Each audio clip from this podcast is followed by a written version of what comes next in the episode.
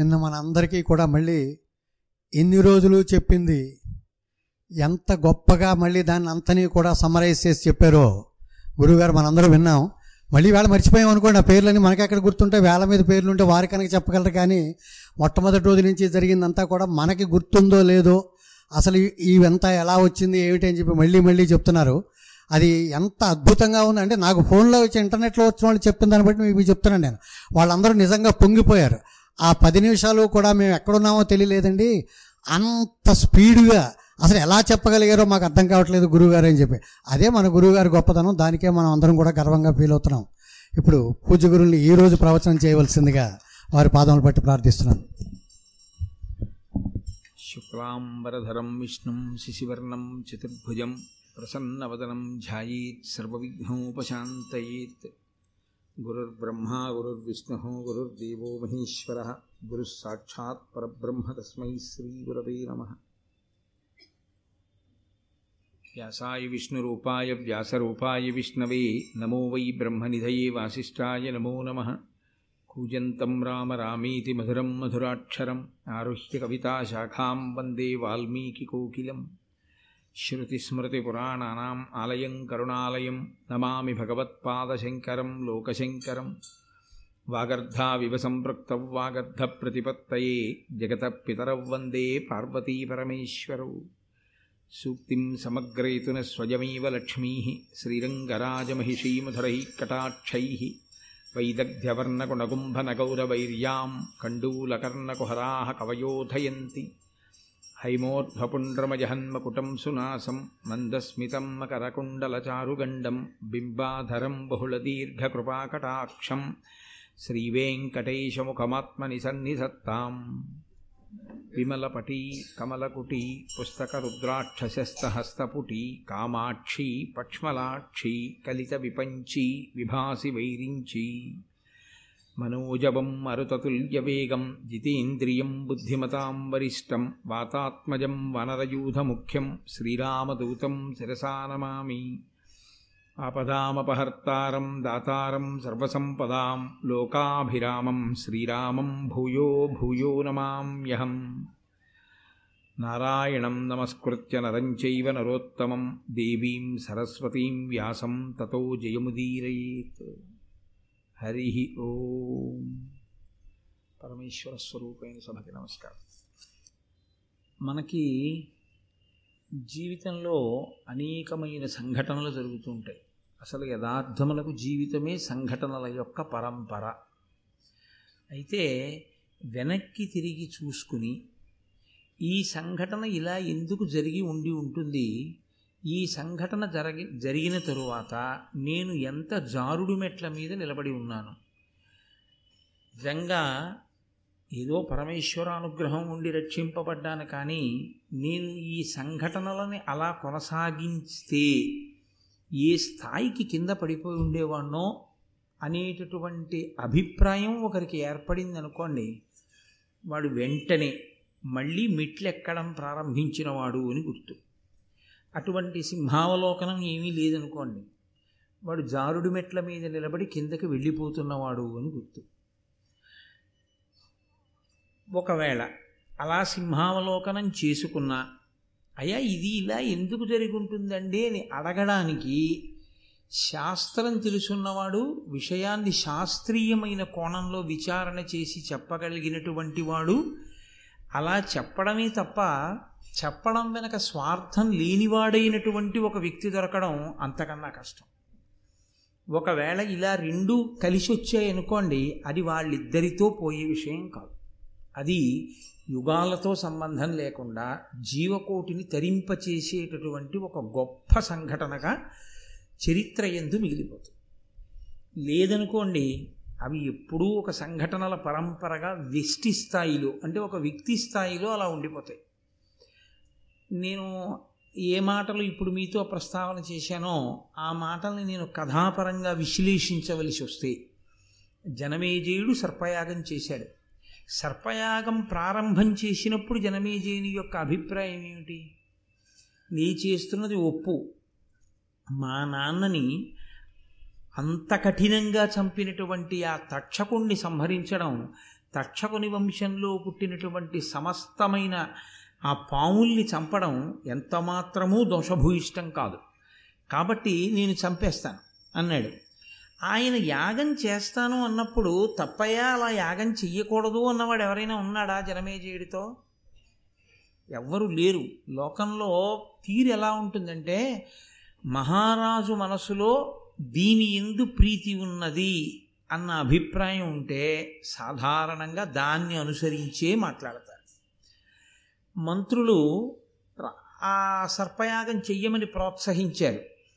వాస్తుశాస్త్రం చెప్పాడు ఒక్క ఆయన మాత్రం ఒక పురాణజ్ఞుడు యాగశాల నిర్మాణంలో దోషం ఉంది అందుకని ఈ యాగం ఆగిపోతుందని చెప్పాడు అది కూడా ఒక బ్రాహ్మణుడి కారణంగా ఆగిపోతుంది అని చెప్పాడు ఆయన పట్టించుకోలేదు చేయుడు మనం అంతే వ్యక్తిగత సౌకర్యము ఆ తర్వాత మనకుండేటటువంటి ఆవేశకావేశములనేటటువంటి పెనుగాలి ఎందు శాస్త్ర ప్రమాణములు కొట్టుకుపోయేటట్టుగా వదిలిపెట్టేస్తాం దానికి అందరి నోటి వెంట వచ్చే మాట ఒకటే ఏం పర్వాలేదు లేండి అని విడిచిపెట్టేస్తాం జనమేజయుడు అదే అన్నాడు ఏం పర్వాలేదు లేండి ఎందుకు పర్వాలేదు లేండి అంటే శాస్త్రమా శాస్త్రధిక్కారము జరిగేటట్టుగా క్రతువు జరుగుతున్నప్పుడు చెయ్యడానికి అక్కడ సంభారములు చేయించేవాళ్ళు ఎంత గొప్పవాళ్ళైనా అది నిలబడుతుందా శాస్త్రధిక్కారము చేస్తే నిలబడదు నిరూపించారు ఆస్తిక మహర్షి వచ్చారు సర్పయాగం ఆగిపోయింది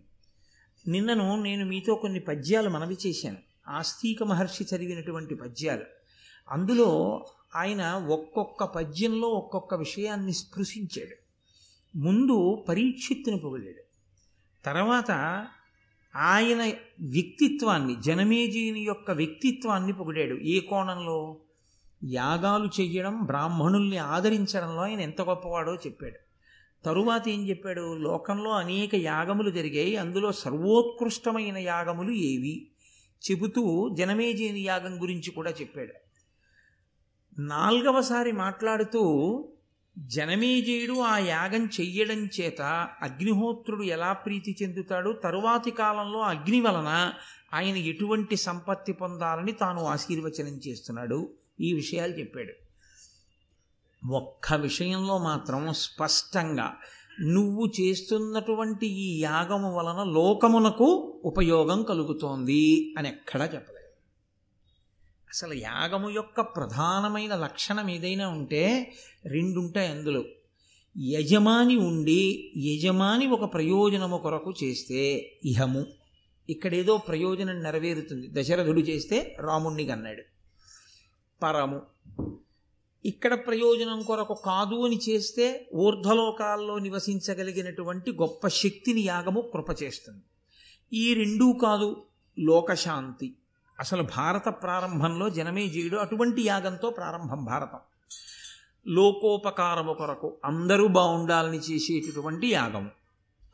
ఇప్పుడు జనమేజీయుడు చేసేటటువంటి యాగం ఈ మూడిటిలో ఎందులోకి వస్తుంది ఈ మూడిటిలో ఎందులోకి రాదు ఇహమూ లేదు పరమూ లేదు లోకోపకారము లేదు మిగిలినది ఏమిటయ్యింది కక్ష కక్ష కొరకు యాగం చెయ్యొచ్చా ఇన్ని చేసిన నీ అనుభవం ఏమైనట్టు ఇన్ని చేశానంటున్నావు ఇంతమంది బ్రాహ్మణుల్ని ఆదరించానంటున్నావు ఇంతమంది బ్రాహ్మణుల దగ్గర విషయములను తెలుసుకున్నానంటున్నావు ఇన్ని యజ్ఞాలు చేశావు ఇంత పరిపాలన చేశావు తుట్ట తుదకు నీ మనసు యొక్క వ్యగ్రతకి లొంగిపోయావు లొంగిపోయి ఆ యాగం దేని కొరకు చేస్తున్నావంటే ఎప్పుడో మీ నాన్నని కరిచినటువంటి ఒక పాము యొక్క ఉద్ధతిని మనసులో స్మరణ చేసి మొత్తం పావుల్ని చంపడానికి యాగం చేస్తున్నావు పోనీ అదైనా నీ అంత నీకుగా కలిపి కలిగిన సంకల్పమా కాదు ఉదంకుడొచ్చి ప్రచోదనం చేశాడు అటువంటి యాగం చెయ్యమని ఉదంకుడు ఎందుకు చెయ్యాలి ఆయన కోపం ఆయనకుంది తక్షకుడు ఎప్పుడో ఆయనకు అడ్డొచ్చాడు ఆ గురుపత్ని పౌష్య మహారాజు గారి యొక్క భార్య కుండలమలను తెస్తుంటే అపహరించి తీసుకెళ్ళి ఇబ్బంది పెట్టాడు అని కాబట్టి భూతదయ లేకుండా చేసేటటువంటి యాగం ఏ ఫలితాన్ని ఇస్తుంది కాబట్టి ఆప్ చేసి చాలా గొప్ప విషయం ఏమిటంటే లోకంలో తనకి తట్టకపోయినా పెద్దలు చెప్పినప్పుడు వినగలగడం ఇదొక్కటి లేకే రావణాసురుడు పాడైపోయాడు ఇదొక్కటి లేకే దుర్యోధనుడు పాడైపోయాడు ఇదొక్కటి ఉండడం చంద్రవంశంలో పాండవుల యొక్క ఆస్తి వాళ్ళకి తట్టకపోవచ్చు కానీ కృష్ణుడు చెప్తే వింటారు పాండవులు అలా జనమేజీయుడు కూడా విన్నాడు విని ఉత్తర క్షణంలో యాగాన్ని ఆప్ చేసేయండి అన్నాడు ఇప్పుడు యాగం ఆప్ చేసేసిన తర్వాత అది ఒక సంఘటనగా జనమేజయుడు విడిచిపెట్టి ఉండి ఉంటే వైశంపాయనుడు భారతం చెప్పడం నేను మీతో మనవి చేసింది అది ఎవరు జీవితంలో జరిగినటువంటి సంఘటనని పరిశీలనం చేసుకొని దాని వలన ధార్మికమైనటువంటి ఆర్తి కలిగి ధర్మము పట్ల అనురక్తి కలిగి ఒక మహాపురుషుడి పాదములు పట్టుకొని దానికి ఉపశాంతిని కోరుతాడో అటువంటి వాడు అటువంటి వాడికి ఒక మహాపురుషుడు దొరికి జవాబు చెప్తే వాళ్ళిద్దరి మధ్య జరిగినటువంటి సంభాషణ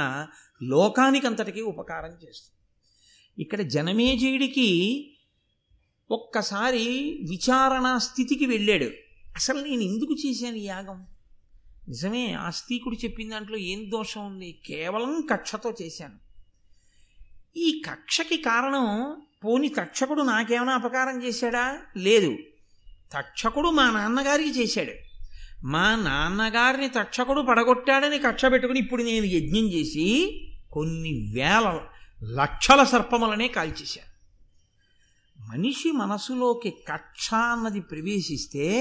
అంతకుముందు విన్నవి అంతకుముందు చదువుకున్నవి అంతకుముందు నేర్చుకున్నవి ఎంత విచిత్రంగా కొట్టుకుపోయారా కొట్టుకుపోయి ఇంకో ఆలోచన లేకుండా యాగం చేసేసాను అని ఆయన ఊరుకోలేదు ఆయన ఏమనుకున్నాడంటే నాకెవరూ చెప్పలేదు అలా చెయ్యొద్దు అని చెప్పలేదు ఆస్తికుడు చెప్పగానే ఆపేశాను కానీ నాకన్నా ముందు పుట్టి ఈ రాజ్యాన్ని పరిపాలించి శరీరం విడిచిపెట్టినటువంటి పాండవులు కౌరవులు నాకు తండ్రులు వాళ్ళకి చెప్పడానికి పరమధర్మమూర్తి అయిన వేదవ్యాసుడు ఉన్నాడు సాక్షాత్ ఆయన ఆత్మబంధువు ఎందుచేత ఆ మాటకొస్తే అసలు ఆ పుట్టినటువంటి బిడ్డలలో ఆ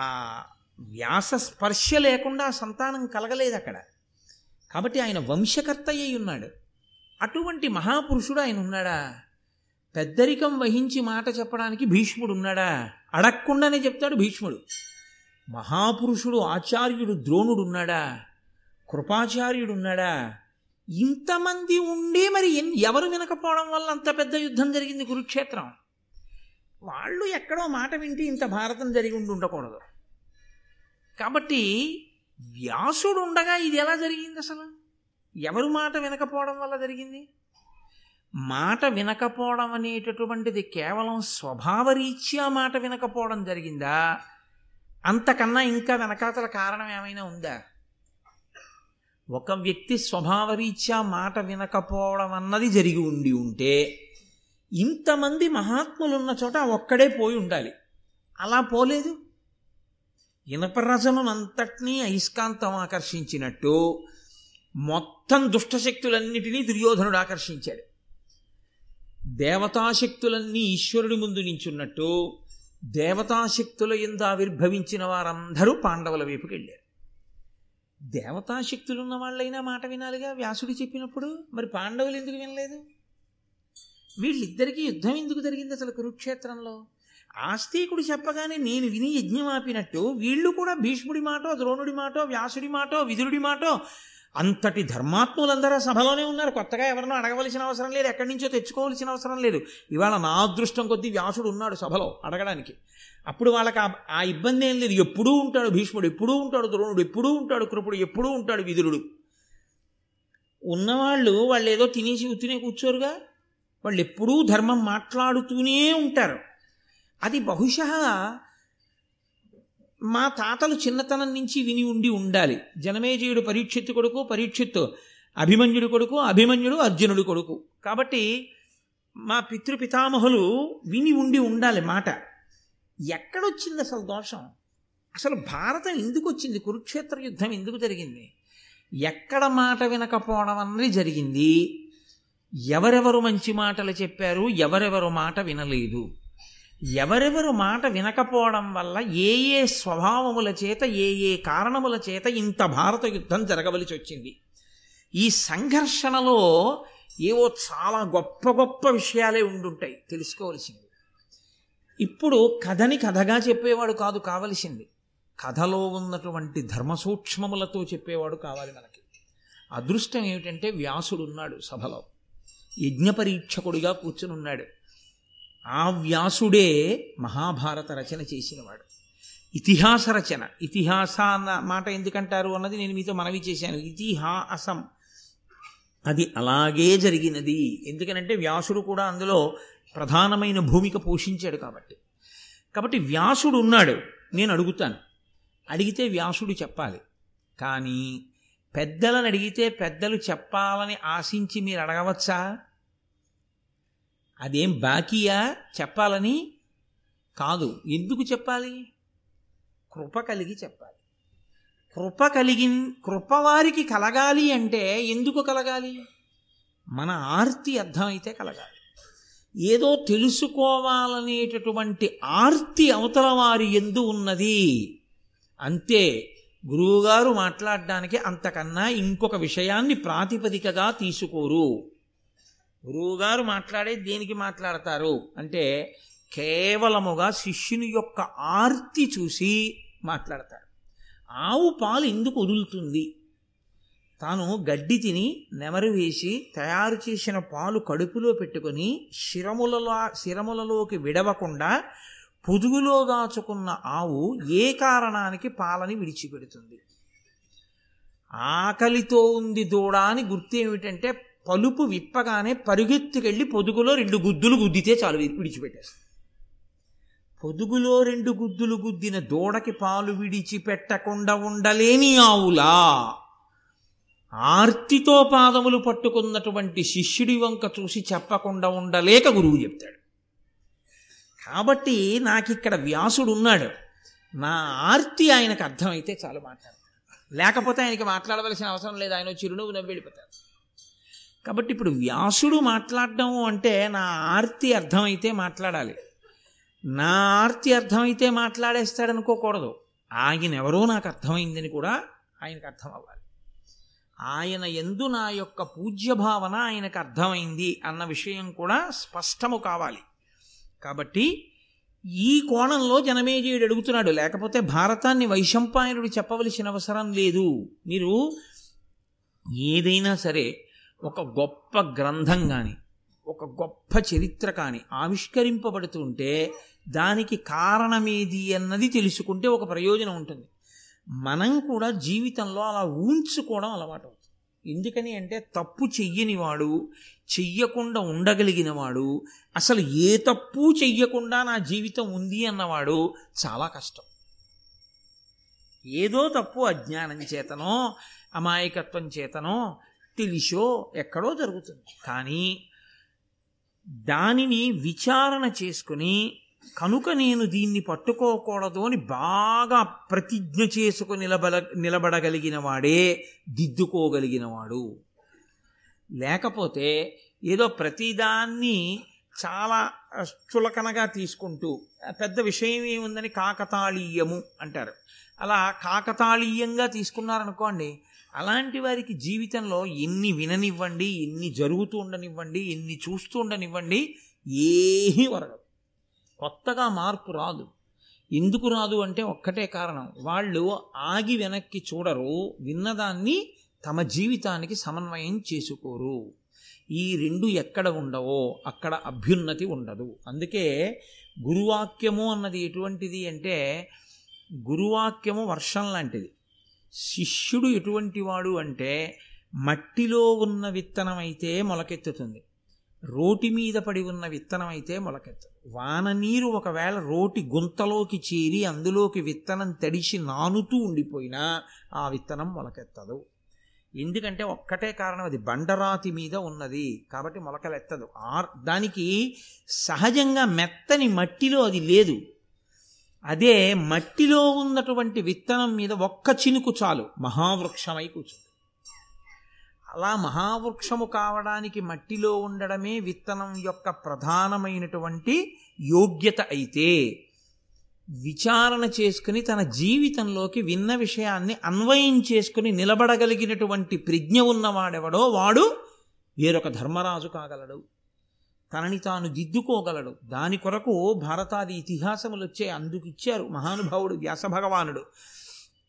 ఇది నేను చెప్పకపోతే ఎలా సమన్వయం చేసుకుంటారు వాళ్ళ జీవితాన్ని ఎలా వాళ్ళని వాళ్ళు దిద్దుకుంటారు అందుకిచ్చారు కాబట్టి ఈ సంఘటన జరగడం మీరు కేవలముగా యాదృచ్ఛికము అన్న భావనతో మీరు ఉండకూడదు నేనుండకూడదు అసలు మహాభారతమునందు ఈ సంఘటన జరగడమే జనమేజయుడికి అటువంటి ఆలోచన రావడమే మనకందరికీ కూడా సంస్కార భిక్ష పెట్టింది భారతం లేకపోతే భారతం ఎలా వస్తుందండి రచింపబడిన భారతం అలా ఉండిపోయేది ప్రవచనంగా మారింది ఎప్పుడు అంటే ఇదిగో జనమేజీడి ఈ ప్రశ్న వేశాక ప్రవచన రూపాన్ని భారతం పొందింది అప్పటి వరకు భారతానికి ప్రవచనం లేదు అది గ్రంథ రూపంలో ఉంది అలాగే ఉండి ఉంటే ఎవరికి వాళ్ళు చదువుకోవాలి ప్రవచన రూపంలోకి ఎప్పుడు మారిందంటే ఇదిగో జనమీజీయుడు వ్యాద వేదవ్యాసుని యొక్క పాదములు పట్టుకుని ఈ ప్రశ్న అడగడం ప్రారంభం చేస్తే అప్పుడు ఆ మహాభారతం ప్రవచన రూపంలోకి మారింది కాబట్టి అయ్యో నిజంగా ఆస్తిక మహర్షి వచ్చి రక్షించింది పావుల్న ఆస్తిక మహర్షి వచ్చి రక్షించింది నన్న నన్ను రక్షించాడు నాకు అమృతం పెట్టాడు లేకపోతే ఎంత పాపం చేసుకుంటూ పోదునో ఎంత కక్షతో ఈ యాగం చేద్దునో చివరికి ఏమి సాధించానని నేను అనుకోవాలి అలా కాకుండా నన్ను రక్షించాడు మహానుభావుడు ఇది ఆయన మనసులో ఉన్న మాట కాబట్టి ఆయన సభలో ఉన్నటువంటి వేదవ్యాసుణ్ణి చూసి పరమబ్రహ్మనిధిన్ పరాశరసుతున్ బ్రహ్మర్షి ముఖ్యున్ దయాపరు కౌరవ్య పితామహున్ జనహిత ప్రారంభు కృష్ణాజినాంబరు నీలాంబుదవర్ణ దేహు అనురూపప్రాంశు ఉద్యద్దివాకర రుక్పింగ జటాకలాపు గత రాగద్వేషు నిర్మత్సరు వ్యాసుడన్న మాట ఒక్కటే వదిలిపెట్టేసి ఆయన పేరు విడిచిపెట్టేసి జనమేజయుడి గుండెలో వ్యాసుణ్ణి తీసుకొచ్చి చెప్తున్నారు మనకి జనమేజయుని గుండెలో వ్యాసుని పట్ల ఉన్న పూజ్య భావన ఒక గురువుగారి దగ్గర కూర్చున్న శిష్యునికి అభ్యున్నతి ఎప్పుడు అంటే గురువుగారి మీద ఆ పూజ్య భావన ఉంటేనే ఆ పూజ్య భావన గురువుగారి మీద లేనినాడు అది శిష్యుడికి కొత్తగా ఏమీ తీసుకొచ్చి ఇవ్వదు ఆయనకేమీ ఆర్ద్రత కల్పించదు సంస్కార బీజములను నాటలేదు అందుకే పేరు విడిచిపెట్టేశాడు అసలు విడిచిపెట్టేసి వ్యాసుని గొప్పతనాన్ని స్మరిస్తున్నాడు జనమేజయుడు పరమబ్రహ్మనిధిన్ సాక్షాత్తు పరబ్రహ్మమే రాశీభూతమై నా కన్నుల ఎదుట కూర్చుని ఉంది పరాశరసుతున్ పరాశర మహర్షి యొక్క కుమారుడు బ్రహ్మర్షి ముఖ్యున్ బ్రహ్మర్షులలో ముఖ్యమైనవాడు దయాపరున్ ఇందుకు కదు మాట్లాడాలి దయ కలిగినవాడు కౌరవ్య పితామహున్ కురువంశమునకంతటికీ కూడా పితామహస్థానమునందున్నవాడు జనహిత ప్రారంభు జనమునకంతటికీ కూడా హితమును కల్పించడము అనేటటువంటి మార్గమునందు అష్టాదశ పురాణములను వేద విభాగమును చేసి లోకానికి నాలుగు మంచి మాటలు చెప్పి జనాన్ని మంచి మార్గంలోకి మళ్లించడం అనేటటువంటి ప్రక్రియని ప్రారంభం చేసిన మహాపురుషుడు కృష్ణాజినాంబరు కృష్ణాజినం కట్టుకుని ఉన్నవాడు నీలాంబుదవర్ణదేహు నల్లని మేఘం ఎలా ఉంటుందో అటువంటి శరీరంతో ఉన్నవాడు అటువంటి కాంతితో ఉన్నవాడు అనురూప ప్రాంశు ఆ పేరుకి తగినటువంటి గుణములు కలిగినటువంటి వాడు ఉద్యద్దివాకర రుక్పింగ జటాకలాపు అప్పుడే ఉదయించినటువంటి సూర్యబింబము నుంచి వచ్చేటటువంటి కాంతి ఎలా ఉంటుందో అటువంటి కాంతితో మిరిసిపోతున్నటువంటి ఎర్రని జటలు చుట్టబడినటువంటి ఆ కొప్పు కలిగినటువంటి వాడు గత రాగద్వేషు రాగద్వేషములు లేనివాడు నిర్మత్సరున్ ఏమాత్సర్యము లేనివాడు అసలు వ్యాసుడు అన్నమాట ఎక్కడన్నా వాడారా వ్యాసుడు లోకానికి తెలుసు జనమేజయుడికి తెలుసు మీకు తెలుసు నాకు తెలుసు కానీ వ్యాసుడు జనమేజీయుడు గుండెలో ఎలా ఉన్నాడో ఆ పద్యం చెప్తాడు గురువుగారు గురువుగారిగా గురువుగారి పేరుతో అందరికీ తెలుసు గురువుగారు నీకెలా తెలుసు నీ గుండెలో గురువుగారు ఏమిటి ఈ విషయంలో పర్వతం ఎలా చెలించకుండా ఉంటుందో గురువుని నమ్మిన శిష్యుడు అలాగే ఉండాలి తన గురువు పట్ల అంత పూజ్య భావనతో ఉండాలి శిష్యుడి గుండెలో గురువు అంటే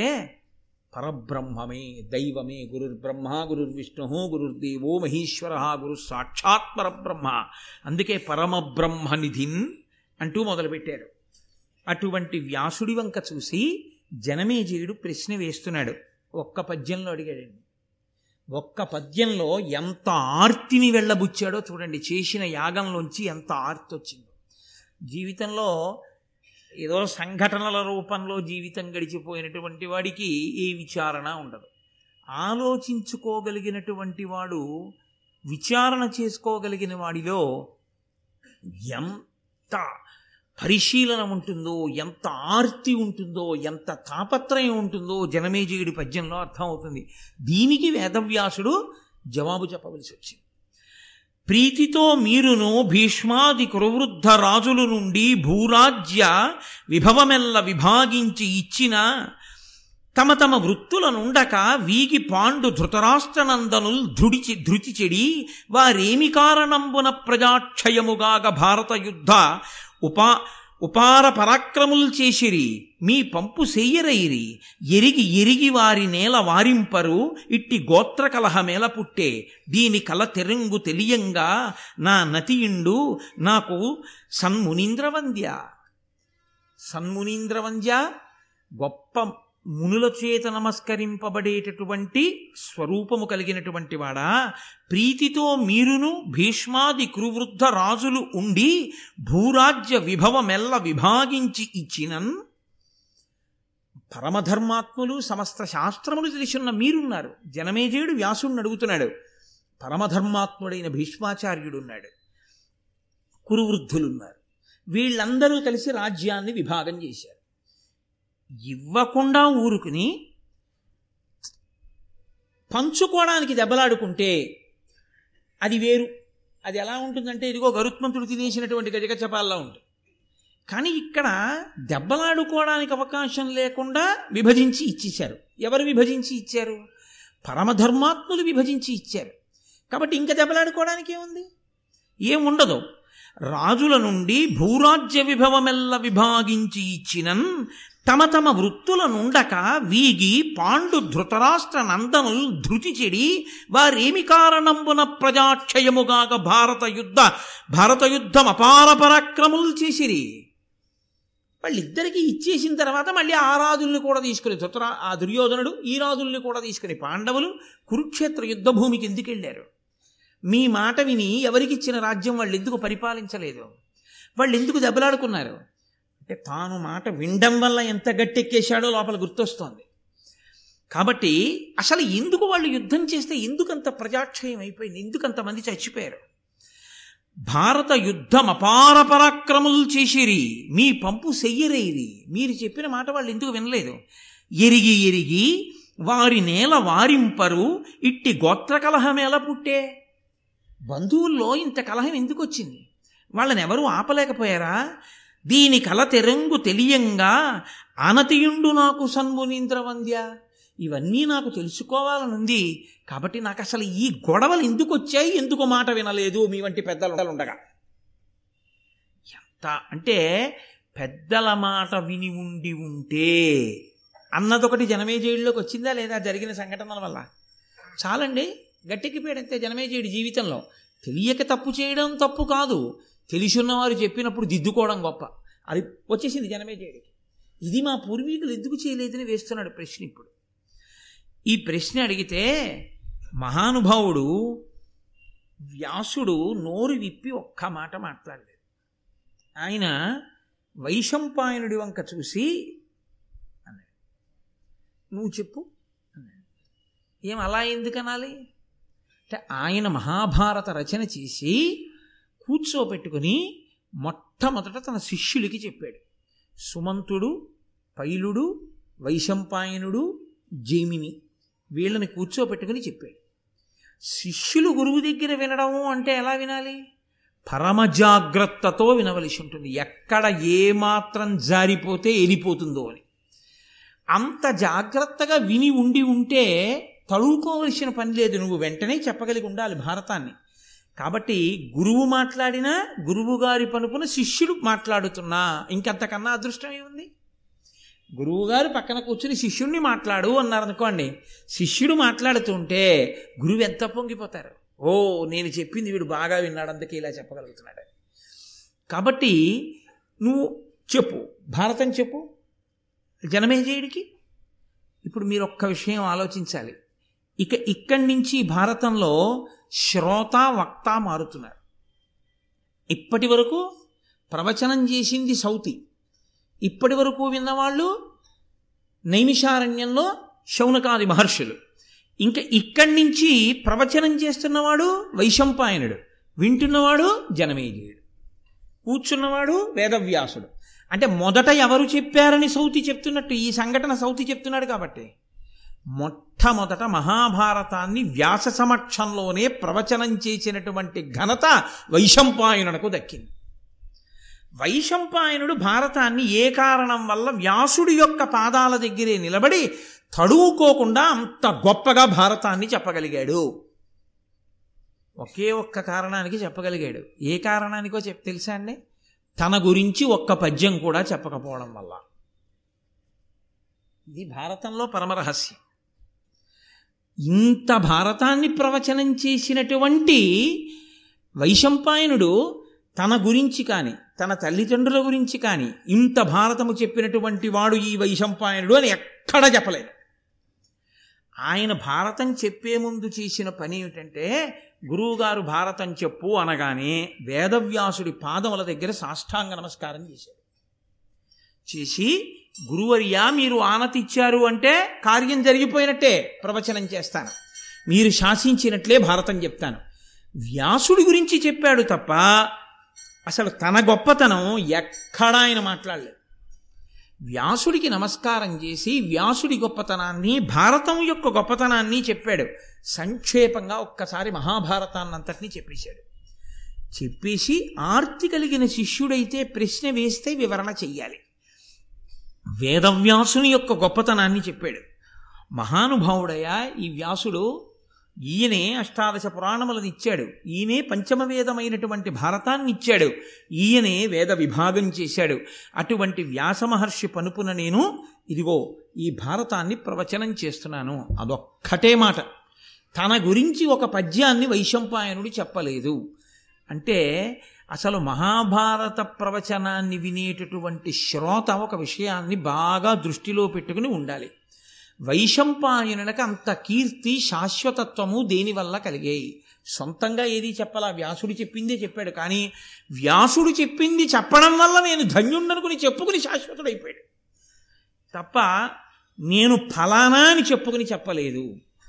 భగవత్ సంబంధమైనటువంటి విషయాన్ని ప్రవచనం చేసేటటువంటి వాడికి ఉండవలసిన ఏకైక అర్హత ఆ భగవంతుని ఎందు నిరతిశయమైన భక్తి భగవత్ కథ రచన చేసినటువంటి ఋషి పాదముల ఎందు భక్తి తన గురించి తెలియవలసిన అవసరం లేదు భారతం మీద ప్రసంగాలు కోటేశ్వరరావు గారు చేస్తున్నారు అంటే కోటేశ్వరరావు గారి బయోడేటా ఏమిటి అన్న విషయాన్ని నేను చెప్పక్కర్లేదు మీరు వినక్కర్లేదు అనవసరం నేను వ్యాస హృదయాన్ని ఏమైనా చెప్పగలనా వైశంపాయన హృదయాన్ని చెప్పగలనా నేను నన్నయ్య గారి హృదయాన్ని ఏమైనా నేను చెప్పగలనా అలా చెప్పగలిగితే నేను పరమభక్తితో వాళ్ళకి నమస్కారం చేసి కూర్చోగలిగితే అదే నాకు భారతం చెప్పడానికి అర్హత కాదు తమ గొప్పతనాన్ని కోరుకోకుండా గురువుగారి యొక్క వైభవాన్ని మాత్రమే స్మరిస్తూ గురువుగారి కింకరుడిగా ఇది చెయ్యగలిగిన అదృష్టం నాకు పట్టిందని చేసిన శిష్యుడెవరో వాడు శాశ్వతత్వాన్ని పొందుతాడు వాడు తరిస్తాడు తప్ప ఇది నేను చేస్తున్నాననేటటువంటి అహంకార స్పర్శ తగిలితే గురువు ఎంత గొప్పవాడైనా గురువు పక్కన నువ్వు చేరినా నీవు ఆ అభ్యున్నతిని పూర్ణంగా పొందలేవు ఇది వైశంపాయనుడు మనకి నిరూపించి చూపించాడు మహాభారతంలో వైశంపాయనుడే అంత వినయంగా మాట్లాడితే అంత భారతం చెప్పగలిగిన వాడు ఏ సభలో ఎక్కడ మీరు మీ బయోడేటా చెప్పుకుని మీ క్వాలిఫికేషన్లు మీ గొప్పతనాలు మీ బిరుదులు మీ అక్కర్లేనితనాలు చెప్పుకుని అందుకు నేను భారతం చెప్తున్నానని మీరు చెప్పగలరు నాకు చెప్పండి ఇవి ఏం చెప్పి వైశంపాయనుడు చెప్పాడు అది చెప్పడానికి నువ్వు చదువుకున్న చదువు ఆ కారణం ఒక్క నాటికి కాదు ఏదైనా అనుగ్రహం అంటూ ఉంటే అది కేవలం పరదేవతానుగ్రహం కృష్ణానుగ్రహం వ్యాసానుగ్రహం కవిత్రయం యొక్క అనుగ్రహం ఆ భావన లోపల పెట్టుకుని చెప్పిన నాడు ఆ భావనతో విన్ననాడు గురువు యొక్క అనుగ్రహం పరిపూర్ణంగా కలుగుతుంది వ్యాస భగవానుని యొక్క అనుగ్రహం మనకి పరిపూర్ణంగా కలుగుతుంది కాబట్టి ఆయన భారత కథని ప్రారంభం చేస్తున్నాడు చేస్తూ అన్నాడు వాసవప్రతిముండు వసువనునాథండు చేదిభూనాథుండు శిష్ట లోకను శిష్ట లోక నుతకీర్తి మృగయా వినో వినో వినోదార్థమడవికి జని ఒక్క ముని జనాశ్రమమునందు నిర్వేదమున మహానిష్టతో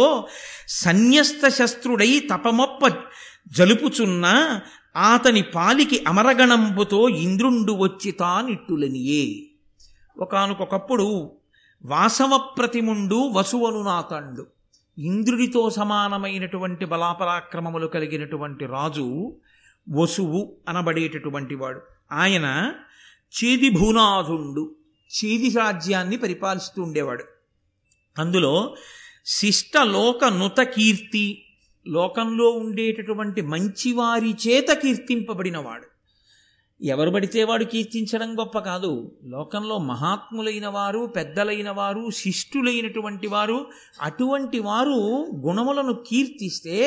సహబాష్ అనొక్క మాట అంటే తన జీవితానికి సార్థకత కాబట్టి శిష్ట లోకనుత కీర్తి మృగయా వినో వినోదార్థమడవికి జని ఆయన మృగయా వినోదార్థము ఆయన కూడా వేట నెపం మీద అడవికి వెళ్ళాడు వెళ్ళి జంతువుల్ని వేటాడాడు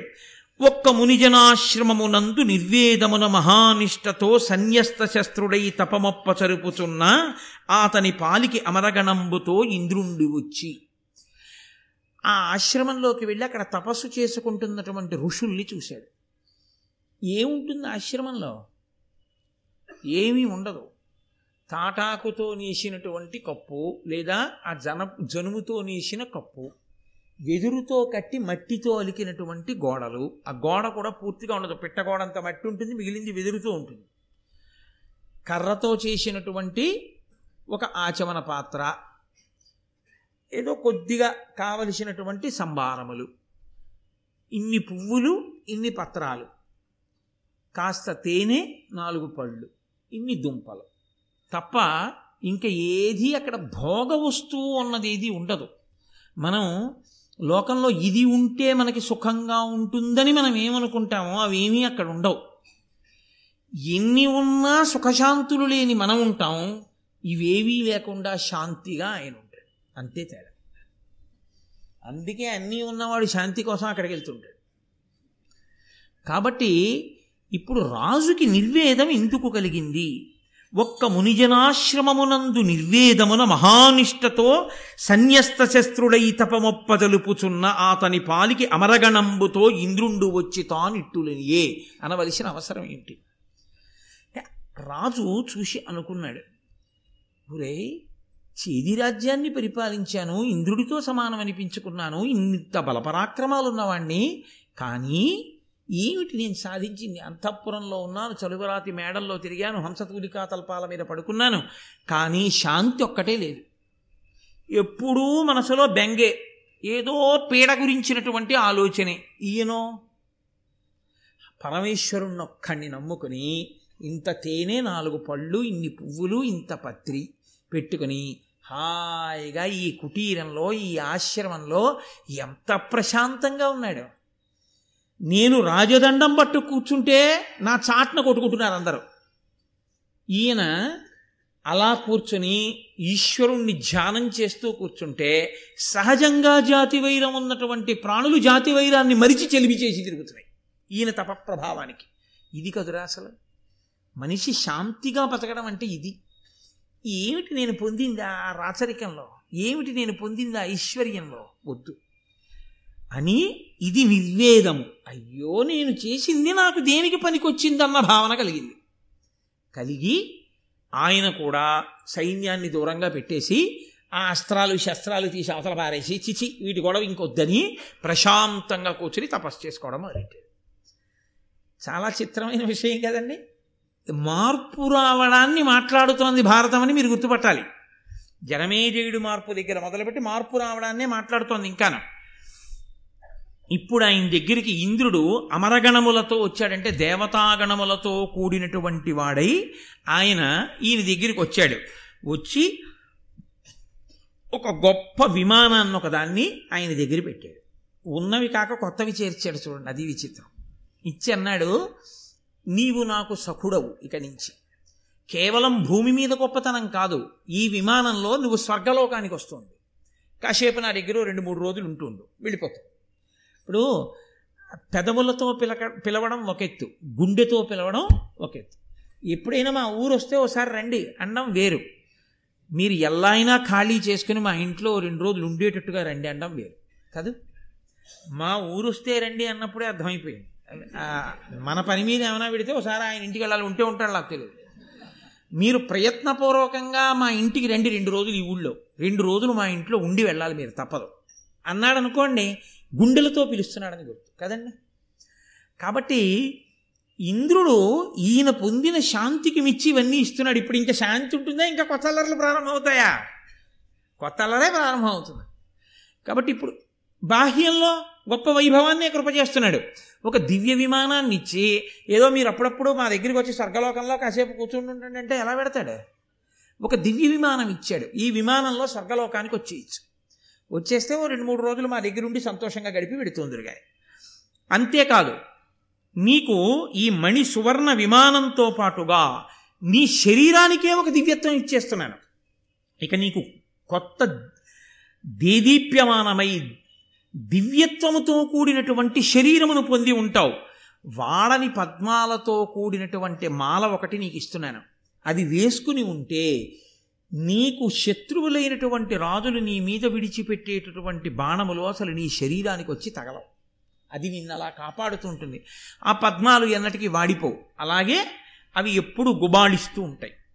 అటువంటి మాల ఇస్తున్నాను దీనితో పాటుగా దుష్ట శిక్షణ శిష్టరక్షణ చెయ్యడానికి నీకు వేణు ఇష్టిని కూడా ఇస్తున్నాను అంటే ఒక వెదురు కర్ర ఒకటి ఇస్తున్నాను అది ఒక దివ్యమైన వెదురు కర్ర ఆ కర్ర నువ్వు చేత్తో పట్టుకుంటే దుష్టులను శిష్టి శిక్షించగలవు శిష్టులను రక్షించగలవు కాబట్టి ఇదిగో ఇవన్నీ నీకు ఇస్తున్నాను కాబట్టి నువ్వు చక్కగా సంతోషంగా కాలం గడుపు ఇప్పుడు ఆయన దేవేంద్రుడు ఏ సంవత్సరంలో ఏ తిథి నాడు తనకి ఇవన్నీ ఇచ్చాడో జ్ఞాపకం పెట్టుకుని ఆ తిథి నాడు ఒక ఉత్సవం చేస్తుండేవాడు ఈ మాలని ఈ విమానాన్ని ఈ వేణుయష్టిని ఇవన్నీ నాకు ఇంద్రుడు కృప చేసిన రోజు అని ఇంద్రోత్సవము అని పేరు పెట్టి ఇంద్రపరంగా ఒక ఉత్సవం చేస్తుండేవాడు ఘనముగ అయి ఇంద్రోత్సవమునరించు మహీపతులకు ఒగి ఆయుర్వర్ధనమునగు పెరుగు సంతతి అనవరతము ధరణి ప్రజకు అభివృద్ధియగున్ ఈయన్ని చూసి ఈ ఇంద్రోత్సవాన్ని పక్కనున్న రాజులు కూడా ప్రారంభం చేశారు చిత్రం ఏమిటంటే పరమేశ్వరుణ్ణి పరమశివుణ్ణి ఉద్దేశించి ఇంద్రుణ్ణి ఉద్దేశించి ఈ ఇంద్రోత్సవం ఎవరు ఎవరు చేస్తారో అటువంటి రాజులందరికీ కూడా ఆయుర్దాయం పెరుగుతుంది సంతతి వృద్ధిలోకి వస్తారు అనవరతము ఎప్పుడూ కూడా వాళ్ళు పరిపాలించేటటువంటి భూమి మీద ఉన్న ప్రజలు సుఖశాంతులను పొందుతారు అంటే ఆ ఇంద్రోత్సవము కృతజ్ఞతా పురస్సరంగా చేసిన రాజులకి శివానుగ్రహంగా ఇంద్రానుగ్రహంగా అవి ఉన్నవాడు ఏది పొందుతున్నాడో అటువంటి వాడివి అటువంటివి ఉత్సవం చేసిన వాడు కూడా పొందగలుగుతున్నాడు కాబట్టి అందరూ ఆ ఉత్సవం చేసి సంతోషంగా ఉన్నారు ఆ ఇంద్రుడు ఇచ్చిన వరంతో ఈ వసువుకి బృహద్రథుడు మణివాహనుడు సౌబలుడు యదువు రాజన్యుడు అనబడేటటువంటి ఐదుగురు కుమారులు జన్మించారు చాలా సంతోషంగా ఉన్నారు ఐదుగురు ఐదుగురు కొడుకులు పుట్టారు పరమ సంతోషంగా ఉన్నాడు ఇంద్రోత్సవం చేస్తున్నాడు పక్కరాజులు కూడా నేర్చుకున్నారు ఆనందంగా కాలం గడిచిపోతోంది ఈ కాలం గడిచిపోతున్నటువంటి రోజులలోనే ఒక చిత్రమైనటువంటి సంఘటనల పరంపర ఒకటి జరిగింది ఈయన రాజధాని నగరానికి చాలా దగ్గరలో శుక్తిమతి అని ఒక నది ప్రవహిస్తూ ఉండేది సాధారణంగా రాజుల యొక్క కోటకి చాలా దగ్గరలో ఎప్పుడు ఏదో ఒక నదీ ప్రవాహం వెడుతూ ఉంటుంది కందకాల్లో నీటిని నింపడానికి కోటలో ఉన్న వాళ్ళకి కావలసినటువంటి నీరు దొరకడానికి వాళ్ళు ఎప్పుడూ నీటి ఒడ్డునే కోట కడతారు కాబట్టి అక్కడ ఆ శుక్తిమతి అనబడేటటువంటి నది ప్రవహిస్తుంది నదిని స్త్రీవాచకంతో చెప్తారు సముద్రాన్ని పుంవాచకంతో చెప్తారు అందుకే నదులన్నీ సముద్రుణ్ణి చేరుతాయి సముద్రుణ్ణి భర్తగా చెప్తారు నదుల్ని పత్ములుగా చెప్తారు ఈ శుక్తిమతి అనేటటువంటి నది ప్రవాహం వెడుతున్నప్పుడు ఆవిడ అందచందాలు చూసిందో పర్వతం ఆ పర్వతం పేరు కోలాహలము ఆ పర్వతానికి నది నచ్చింది ఈవిడ మీద మనసు పెంచుకున్నాడు అంటే ఏమంటే అలా ఉంటుందా లోకంలో అని మీరు అనుకోకూడదు జీవుడు అని ఒకడు ఉంటాడు ఇప్పుడు నేను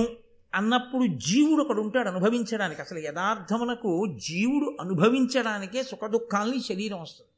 ఈ శరీరం ఈశ్వరుడు ఎందుకు ఇస్తాడంటే పాపం తీయాలి పుణ్యం తీసేయాలి ఈ రెండు ఎలా తీసేయాలి దీన్నో దాన్ని ఇస్తాడు ఈ శరీరాన్ని ఇస్తాడు ఇచ్చి జీవుణ్ణి ఇందులో పెడతాడు పెడితే ఈ మోకాలు నొప్పిట్టింది అనుకోండి అనుకోండి ఏమిటోనండి మోకాలు నొప్పి మోకాలు నొప్పి మోకాలు నొప్పి అని జీవుడు ఎవరి మోకాలు మీదో కిందటి జన్మలో కొట్టినటువంటి పాపాన్ని ఇప్పుడు పోగొట్టుకుంటాడు ఇది ఉంది కాబట్టి అందరూ రోహిణీ కార్తిలో విలవిల్లాడిపోతుంటే ఈయనొక్కడు ఏసీలో కూర్చుని ఉంటాడు అప్పుడు సుఖం పేరుతో ఇది సంతోషిస్తుంటుంది పుణ్యాన్ని అలా తీసేస్తుంది ఇప్పుడు ఏం పోతున్నట్లని మీరు లెక్కేసుకోవాల్సి ఉంటుంది సుఖము సుఖం అనుభవిస్తే పుణ్యం పోతోంది దుఃఖం అనుభవిస్తే పాపం పోతోంది ఈ రెండు అనుభవాలకి ఇదే కావాలి ఇప్పుడు ఈ రెండిటి కోసం ఇది ఇచ్చి దీనిలో జీవుణ్ణి కూర్చోబెడతాడు ఈ జీవుడు కనబడుతున్నాడా ఇదే కనబడుతూ ఉంటుంది డాక్టర్ గారి దగ్గరికి వెళ్తే ఈ నిప్పి చేత జీవుడు బాధపడుతున్నాడు అనం ఇది నిప్పెడుతోందండి మోకాలంటాం కదండి జీవుడు ఒకడు ఉంటాడు వీళ్ళు జీవస్థాయిలో మాట్లాడుతున్నారని మీరు అర్థం చేసుకోవాలి అందుకని కోలాహలమన్న పర్వతానికి ఈ శుక్తిమతి అన్న నది నచ్చింది నచ్చి ఆయన అమాంత కోలాహలం అనేటటువంటి పర్వతం లేచొచ్చి ఈ శుక్తిమతి అనేటటువంటి నదీ ప్రవాహానికి అడ్డంగా కూర్చుంది అనగా స్త్రీ పురుష సంబంధంగా అనుభవించింది అని ఒక మాట అంటే దోషమేం లేదు కానీ బలాత్కారముగా ఆ నదిని అనుభవించింది ఆ కోలాహలం అనేటటువంటి పర్వతం ఆ శుక్తిమతి అన్న నది పొందినటువంటి పరితాపాన్ని రాజు అర్థం చేసుకున్నాడు రాజు అంటే ఎవరు క్షితినాథుడు లోకంలో ఏ జీవుడికి బాధ కలిగినా ఆయన రక్షించాలి అందుకని ఆయన వెళ్ళి తన కాల్తో తన్నాడు ఆ కోలాహలం అన్న పర్వతాన్ని ఎగిరి ఎక్కడో పడిపోయింది ఆయనంతటి బలవంతుడు ఆయన పేరు వసు కానీ ఆయన ఇంద్రుడిచ్చిన విమానంలో పైన తిరుగుతూ ఉంటాడు కాబట్టి ఆయన్ని ఉపరిచర వసువు అని పిలిచారు పైన తిరిగే వసువు అని ఆ ఉపరిచర వసువు కాల్తో తంతే కోలాహలం అన్న పర్వతం వెళ్ళి ఎక్కడో పడింది అంటే మీరు ఇందులో ఒక విషయాన్ని బాగా గమనించాలి ఏదో కథ కింద వినడం కాదు రాజు అనగా ఎంత ధర్మాన్ని పాటించి ప్రాణుల యొక్క గొప్పతనాన్ని చూస్తుంటాడో సమస్త ప్రాణుల యొక్క క్షేమాన్ని రాజు ఎలా చూడాలో చెప్తోంది కాబట్టి ఎవరో నోరున్న మనిషి కాడు నదికి ఆపదొస్తే ఆ పర్వతాన్ని తన్నాడు కానీ ఆ పర్వతం ఈ నదితో సంగమించినటువంటి కారణం చేత ఆ నదికి ఓ కొడుకు పుట్టాడు ఓ కూతురు పుట్టాడు వాళ్ళు మనుష్య శరీరంతో పుట్టారు ఇది ఈశ్వరాజ్ఞ దీనికి కారణం ఏమిటి అన్నది నేను మీకు బాగా అర్థం అవ్వవలసి అర్థం కావలసిన స్థితి ఒకటి వస్తుంది అక్కడ నేను మీకు చెప్తాను మహాభారతం ధర్మమే మాట్లాడుతుంది ఎప్పుడు ఇప్పుడు ఆ పుట్టినటువంటి కొడుకు పేరు సుపదుడు ఆ పుట్టినటువంటి ఆడపిల్ల పేరు గిరిక నది అంది మహానుభావుడు అదిగో ఆ వసు వచ్చి కాలుతో తన్నాడు కాబట్టి ఆ కోలాహలం అన్న పర్వతం ఎక్కడో పడింది నాకు అదిగో ఆ కోలాహలం అన్న పర్వతం వల్ల ఓ కొడుకు కూతురు పుట్టారు వీళ్ళని రాజుకు అప్పజెప్పేస్తానని రాజుకి ఇచ్చేసి కానుకగా సరే రాజు ఇందులో ఈ గిరిక యొక్క అందచందాలు చూసి సంతోషించి తాను పెళ్లి చేసుకున్నాడు ఈ పిల్లవాడున్నాడే సుపదుడు వీణ్ణి తన సేనాపతిగా నియామకం చేశాడు ఇప్పుడు శుక్తిమతి నదికి పుట్టినటువంటి కొడుకు వసువు యొక్క సేనాపతి శుక్తిమతి నదికి కోలాహల పర్వతానికి పుట్టినటువంటి కూతురు గిరిక ఉపరిచర వసువుకి భార్య ఇక్కడ మీరు కొంచెం విశాల హృదయంతో జాగ్రత్తగా వినవలసి ఉంటుంది లేకపోతే వ్యాస భగవానుడికి నన్నయ్య గారికి ఇంత చాలా తక్కువ స్థాయిలో రచన చేయవలసిన అగత్యం పట్టిన వాళ్ళు కారు వాళ్ళు అన్న పవిత్ర హృదయంతో వినవలసి ఈ గిరిక అందచందాల మీద రాజు యొక్క మనసు నిలబడింది ఎప్పుడు నిలబడి ఉంది ఆమె ఋతుమతి అయి ఉన్నది ఒకసారి అప్పుడు ఈయన పితృదేవతలు పిలిచి ఉపరిచర వసువు యొక్క పితృదేవతలు పిలిచి నీ భార్య ఋతుమతి అయి ఉన్నది అందుకని నీవు వెళ్ళి ఆమెకి మాంసాహారమును తెచ్చిపెట్టు అన్నారు నేను దాపరికం లేకుండా ధర్మాన్ని మాట్లాడవలసి వస్తే మీతో ఒక విషయాన్ని నేను ప్రస్తావన చేయవలసి ఉంది బ్రహ్మచర్యము అని శాస్త్రంలో ఒక మాట ఈ బ్రహ్మచర్యము అన్నది గృహస్థాశ్రమ ప్రవేశాత్పూర్వ బ్రహ్మచర్యము ఒకటి ఉంది గృహస్థాశ్రమ ప్రవేశం తర్వాత కూడా బ్రహ్మచర్యం ఉంటుంది ఎలా ఉంటుంది అంటే సంతానమును పొందడం అనేటటువంటిదే ప్రధానమైన ప్రయోజనం గృహస్థాశ్రమానికి కాబట్టి సంతానమును పొందడానికి అత్యంత యోగ్యమైన కాలము ఋతుస్నాతయైన భార్యా సంగమము కనుక ఋతుస్నాతయై భార్య ఉన్న కాలంలో భర్త ఎక్కడికో వెళ్ళిపోడు భార్య దగ్గరే ఉంటాడు అది ఆయనకి ధర్మం అది పతి ధర్మం ఇది పత్నీ ధర్మం సత్సంతానము కొరకు ఎందుకంటే వివాహము ప్రజాపత్యర్థం కాబట్టి కాబట్టి ఆమె యొక్క బలం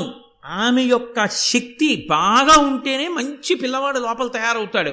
ఆమె ఋతుమతి అయ్యింది కాబట్టి క్షత్రియుడివి కాబట్టి వేటాడి మాంసం తెచ్చి ఆవిడికి పెట్టు ఆమె ఋతుస్నాత అయిన తర్వాత నువ్వు సంగమిస్తే మంచి సంతానం కలుగుతుంది అది ఆంతరవాక్కు అందుకని పితృదేవతలు చెప్పిన మాట విని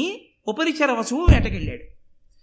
వేటకి వెళ్ళి ఆయన జంతువుల్ని వేటాడుతున్నాడు ఆయన మహానుభావుడు సామాన్యుడు కాడు నన్నయ్య గారు ఆయన్ని అమోఘవీర్యుడు అని పిలిచారు అమోఘవీర్యుడు అంటే ఏ కారణము చేత కూడా నిష్ప్రయోజనమయ్యేటట్టుగా వీర్యము స్ఖలనమయ్యేవాడు కాడు అని దాని అర్థం అయితే ఈ మాటని నేను మీకు బాగా అర్థం అవడానికి ఒక ఉపమానంతో చెప్తే మీరు తేలిగ్గా పట్టుకోగలుగుతారు నేను ఎక్కువ దాని గురించి ప్రసంగం చెయ్యక్కర్లేదు ఒక మహానుభావుడు తెల్లవారుజామున ఐదు గంటలకి కూర్చుని ఇలా ఆసనం వేసుకుని వెన్నుపాము నిటారుగా పెట్టి భ్రూమధ్యమునందు చూసి జపం చేసుకోవడం మొదలు పెడితే రాత్రి తొమ్మిది గంటలకి కన్నులు విప్పి ఒక పావు గంట అయి ఉంటుందా అని అడిగాడు ఆయన అడిగితే తెల్లవారుజామున ఐదు గంటలకు కూర్చున్నారు మీరు జపానికి ఇప్పుడు రాత్రి తొమ్మిది అయింది అంటే మీరు పదహారు గంటలు జపం చేశారు మీరు పావు గంట అయిందా అని అడుగుతున్నారు అంటే ఇప్పుడు ఇది నాకెలా ఉంటుంది నాలాంటి వాడికి అమోఘం రా మహానుభావుడు పదహారు గంటలు అసలు కూర్చున్నవాడు కూర్చున్నట్టు ఇలా ఎలా ఉన్నాడు జపం చేస్తూ అంతసేపు కూర్చుని పైగా పావు గంట అయింది అని అడిగాడా అలా ఎలా ఉండిపోయాడండి ధ్యానంలో అని ఆయన గురించి నేను ఆలోచించినప్పుడు నా స్థాయిలో నాకు ఆయన్ని ఏమంటాను మహానుభావుడండి బాబు నిజంగా అలా ఎలా కూర్చున్నాడండి అంటాను ఎందుకని నేను అలా ఉండలేను కాబట్టి నాకు ఆయన మహానుభావుడు కదండి నేను కూడా అలా ఉండగలను అనుకోండి నేను పదిహేడు గంటలో పద్దెనిమిది గంటలో కూర్చోగలను అనుకోండి అలా నాకు జపం చేసినప్పుడు పావు గంటలాగో పది నిమిషాలలాగో అనిపిస్తుంది అనుకోండి కొన్ని గంటలు జపం చేసిన అప్పుడు నేను ఏమంటాను ఓ నవ్వు నవ్వి ఊరుకుంటాను అది సహజమని ఎందుకని నాకు తెలుసు కాబట్టి కదా అలా నిష్కారణముగా వీర్యము స్ఖలనమయ్యి ఆ వీర్యము ప్రయోజనము లేకుండా పతనమైపోవడం అనేటటువంటి అలవాటు లేని ఒక మహాపురుషుడు గురించి విన్నప్పుడు సామాన్యులకి అయ్యి బాబు అలా ఉంటుందా అనిపించవచ్చు కానీ ఆయన అమోఘ వీర్యుడు అన్న మాటకు అర్థమంతే ఇప్పుడు మీరు పట్టుకోగలిగారు అంతకన్నా ఇంకా నేను వ్యాఖ్యానం చేయక్కర్లేదు కాబట్టి అత్తటి అమోఘ వీర్యుడైనటువంటి మహానుభావుడు ఉపరిచర వసువు వేటకి వెళ్ళాడు ఋతుస్నాత అయిన భార్యా సంగమము ఆయన ధర్మం అందుకని భార్య యొక్క అందచందాలని మనసులో తలుచుకున్నాడు ఆమెని మనసులో తలుచుకోవడం ఉత్తమ పురుష లక్షణం కేవలము భార్య ఎందు మాత్రమే కామము కలిగి ఉంటే ఆయన ఉత్తమ పురుషుడు అని గుర్తు కాబట్టి ఇప్పుడు ఉపరిచర వసువు ఎందు దోషం పట్టడం ఎంత మాత్రమూ తప్పు కాదు పైగా భార్య ఋతుస్నాత సంగమకాలం అందుకని ఆయన భార్య అందచందాల్ని స్మరించాడు హఠాత్తుగా వీర్యము స్ఖలనమైంది ఆయన అమోఘ వీర్యుడు అది నిష్ప్రయోజనము కారాదు అందుకని చిరు చిరగని ఆకుదొప్పలోకి పట్టి దాన్ని ముడివేసి పెంపుడు డేగని పిలిచి వేటకెళ్ళేటప్పుడు కుక్కల్ని డేగల్ని తీసుకెళ్తారు పెంపుడు డేగని పిలిచి దాని మెడలో కట్టి పట్టుకెళ్ళి నా భార్యకి ఇచ్చేయాలి ఇప్పుడు ఈ డేగ వెళ్ళిపోతుంది పావురాలు ఇవి పూర్వం పెంపుడు పక్షులు వెళ్ళే వీళ్ళకి అది వెళ్ళిపోతుంది ఆ వెళ్ళిపోతున్నటువంటి సమయంలో వేరొక డాగ చూసింది దాన్ని చూసి దాని మెడలో వ్రేలాడుతున్నటువంటి ఆ పొట్లాన్ని మాంసఖండం అనుకుంది అనుకుని ఆ డేగ ఈ డేగతో ఆ మాంసం కోసం యుద్ధం మొదలెట్టి ఈ రెండూ కలిసి కొట్టుకోవడంలో దాని మెడలో కట్టినటువంటి ఆ ఆకు దొప్పతో కూడిన పొట్లం పై ఆయన అమోఘవీర్యుడు కదండి ఆయన సామాన్యుడు కాడు మహాపురుషుడు ఎట్టి పరిస్థితుల్లో అది దుర్వినియోగం అవ్వదు ఇప్పుడు అది వెళ్ళి ఒక సరోవరంలో పడింది ఆ సరోవరంలో పడినప్పుడు అందులో అద్రిక అనబడేటటువంటి ఒక చేప ఉంది ఆ చేప ఎవరు ఆవిడ ఒక అప్సరస ఆవిడ ఉద్ధతితో ప్రవర్తిస్తే చతుర్ముఖ బ్రహ్మగారు శాపవాక్కు విడిచిపెట్టారు నువ్వు ఇంత ఉద్ధతితో ప్రవర్తిస్తున్నావు కాబట్టి శాప వైపుట్టన్నారు ఆవిడ వెళ్ళి ఆయన కాళ్ళ మీద పడింది తప్పైపోయింది నాకు ఎప్పుడు శాప విమోచనం అంది సృష్టిలో ఎన్నడూ జరగని రీతిలో చాపవయ్యుండి కూడా ఇద్దరు మనుష్యులకి ఏనాడు జన్మనిస్తావో ఆనాడు నీకు శాప విమోచనం ఇప్పుడు చిత్రమైన సందర్భం ఒకటి జరిగి తీరాలి లేకపోతే ఆవిడికి శాప విమోచనం జరగదు ఇది వెనక నడిపించేవాడు ఒకడున్నాడు బ్రహ్మగారి మాట నడుస్తోంది ఈశ్వరుడు అన్నవాడు ఒకడున్నాడు వాడు నడిపిస్తున్నాడు ఇవన్నీ ఇప్పుడు ఈ ఆకు దొప్ప పొట్లం చెరగడం వల్ల ఉపరిచర వసువు యొక్క వీర్యం రెండు బిందువులు నీటిలో పడుతుండగా రెండు చుక్కల్ని కూడా ఈ అద్రిక అనే చేప తలెత్తి ఏదో అనుకుని మింగింది అది స్త్రీ శరీరంలోకి ప్రవేశించడంలో లోపల ఇద్దరు బిడ్డలు పెరిగారు ఈ చేప పది నెలల తర్వాత మత్స్యకారులకు దొరికింది అబ్బో ఎంత పెద్ద చేపో ఎంత పెద్ద కడుపో అని ఆ చేప కడుపు కోసేశారు ఎప్పుడైతే ఇద్దరు మనుష్యులకు జన్మనిస్తుందో అప్పుడు ఆమెకి శాప విమోచనం కాబట్టి అద్రిక నాకు ఇద్దరు పిల్లలు పుడితే నేను మళ్ళీ అప్సరసన అయిపోవచ్చని ఆవిడ చూస్తోంది ఆవిడ కడుపులోంచి ఒక మగపిల్లవాడు ఒక ఆడపిల్ల పైకొచ్చారు వచ్చిన మగపిల్లవాడి పేరు మత్స్యరాజు ఆయన మత్స్యదేశానికి అధిపతి అయ్యాడు ఆడపిల్ల పేరు మత్స్యగంధి ఆమె ఎక్కడ నిలబడితే అక్కడి నుంచి యోజనం దూరం పాటు చేపల వాసన కొడుతుంది కాబట్టి ఆమెని మత్స్యగంధి అన్నారు చేప కడుపులోంచి వచ్చింది కదండి ఈ మత్స్యగంధిని మాత్రం దాశరాజు అనబడేటటువంటి వ్యక్తి పడవలు నడప నడిపేటటువంటి మత్స్యకారుల కుటుంబానికి చెందినటువంటి వాడు ఆయన పిల్లని పెంచుకొని యమునా నది ఒడ్డున ఆమెను నించోపెట్టి వచ్చేపోయే యాత్రికుల్ని పడవలో యమున దాటించు అని చెప్పాడు ఆ పిల్ల అక్కడ నిలబడి నిలబడి వచ్చే వాళ్ళని పడవ దాటిస్తోంది దాటిస్తుండగా పరాశర మహర్షి వచ్చారు పరాశర మహర్షి అంటే ఎవరు వేదవ్యాసుని కన్న తండ్రి మహానుభావుడు శక్తి మహర్షి యొక్క పుత్రుడు అంతటి మహాపురుషుడు తీర్థయాత్రకి వెళ్ళాడు